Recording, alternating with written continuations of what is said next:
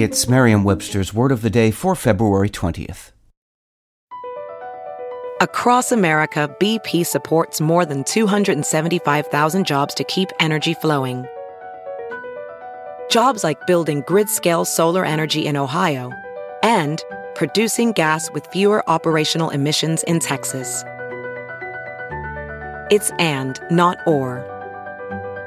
See what doing both means for energy nationwide at bp.com slash investing in America. Today's word is buttress, spelled B-U-T-T-R-E-S-S.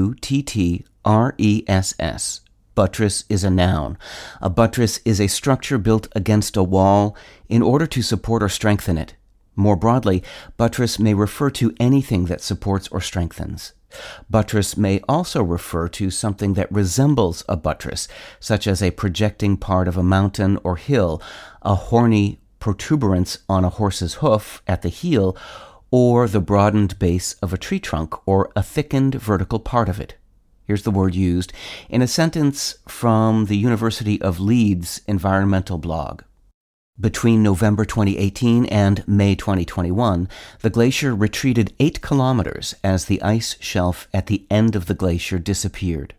The ice shelf would have acted as a buttress, slowing the movement of the glacier towards the sea.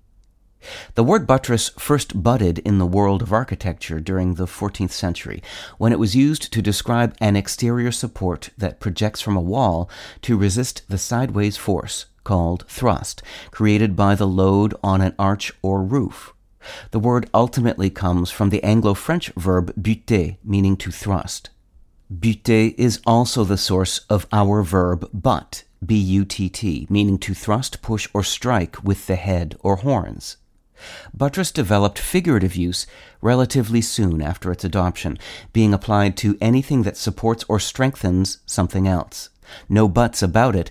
The world would not be the same without buttresses. With your word of the day, I'm Peter Sokolowski. Visit Merriam-Webster.com today for definitions, wordplay, and trending word lookups.